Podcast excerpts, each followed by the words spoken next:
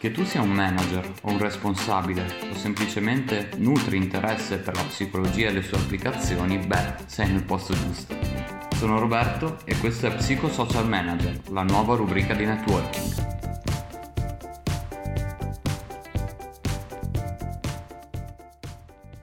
Ciao a tutti, oggi cercheremo di rispondere insieme alla domanda: perché a volte non riusciamo a concentrarci totalmente finché non abbiamo terminato quell'attività o quel compito rimasto in sospeso? Perché rimaniamo completamente fissati su alcuni compiti che abbiamo interrotto o non abbiamo ancora concluso, anche quando hanno perso di importanza o hanno bassa priorità, ma ci rimangono comunque in testa? Cerco di farvi qualche esempio. Siete a lavoro e avete diverse attività da portare a termine nel corso della giornata. Ne avete già terminate alcune, quando però arriva un vostro collega che vi dice che vi deve parlare di una cosa molto importante e vi chiede di andare a bere un caffè con lui. Andate alla macchina del caffè e vi sta raccontando questa cosa, solo che il vostro pensiero va continuamente a quell'attività che avete lasciato in sospeso e passano solo in secondo piano le parole del vostro collega.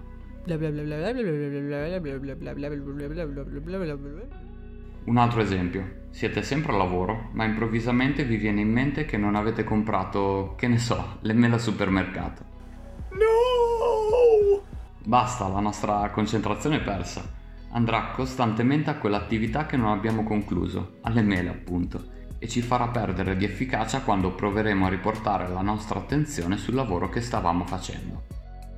Questi esempi non rappresentano un caso raro o a sé stante, ma sono qualcosa di molto frequente, di molto comune, che prende il nome di effetto Zeigarnik, nome che deriva appunto dalla ricercatrice Bluma Zeigarnik che lo ha scoperto.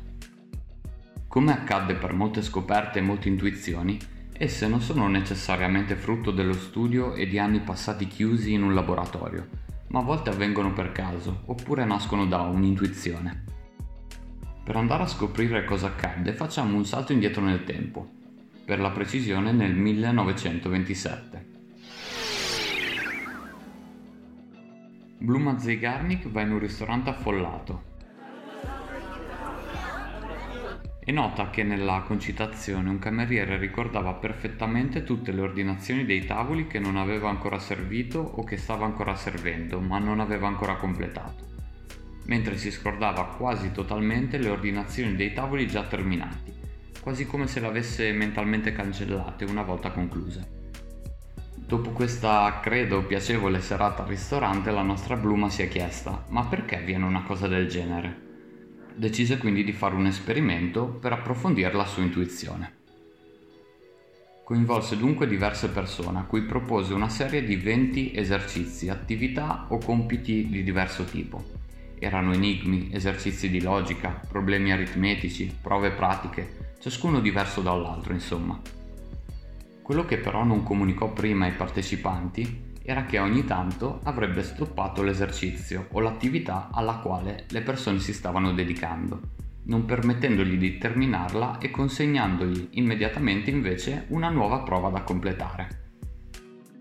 Al termine di tutte le prove, Bluma chiese alle persone quali, tra i venti esercizi forniti, si ricordassero meglio e, proprio come immaginava, le prove che aveva sottratto ai partecipanti, ovvero quelle rimaste incompiute, erano proprio quelle che le persone si ricordavano maggiormente. Venivano addirittura citate il doppio delle volte rispetto ai compiti che invece avevano terminato senza interruzioni. Con questo esperimento Bluma dimostrò che ogni volta che affrontiamo un'attività si sviluppa dentro di noi una tensione volta al suo completamento. Se riusciamo a portare a termine questa attività, la tensione svanisce, si risolve. Se invece questo compito non viene concluso, rimane nella nostra testa e nella nostra memoria finché questo stato di tensione non viene esaurito.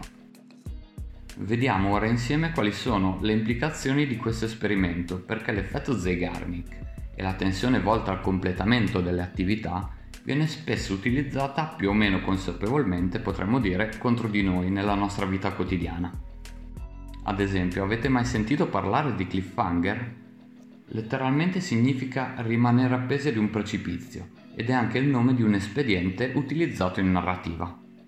Il primo esempio che vi faccio di cliffhanger sono le serie televisive, che, proprio sfruttando questo meccanismo, fanno finire un episodio lasciando incompiuta la trama, al fine di spingere lo spettatore a seguire l'episodio successivo, quello dopo e quello dopo ancora, finché non guardi l'orologio e ti rendi conto che è proprio giunta l'ora di spegnere la televisione.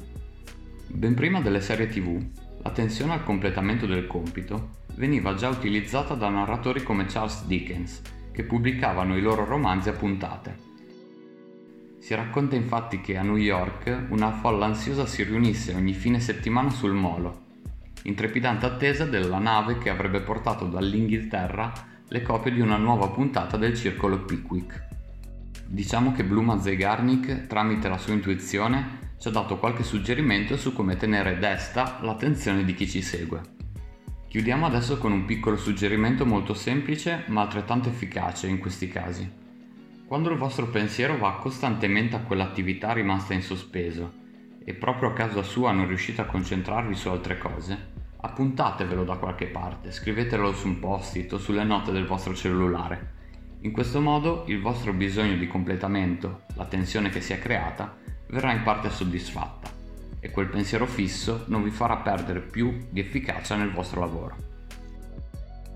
Per il momento vi ringrazio per l'attenzione e vi invito a tenervi sempre aggiornati sui prossimi podcast di Psico Social Manager. Noi ci diamo appuntamento alla prossima. Ciao, a presto!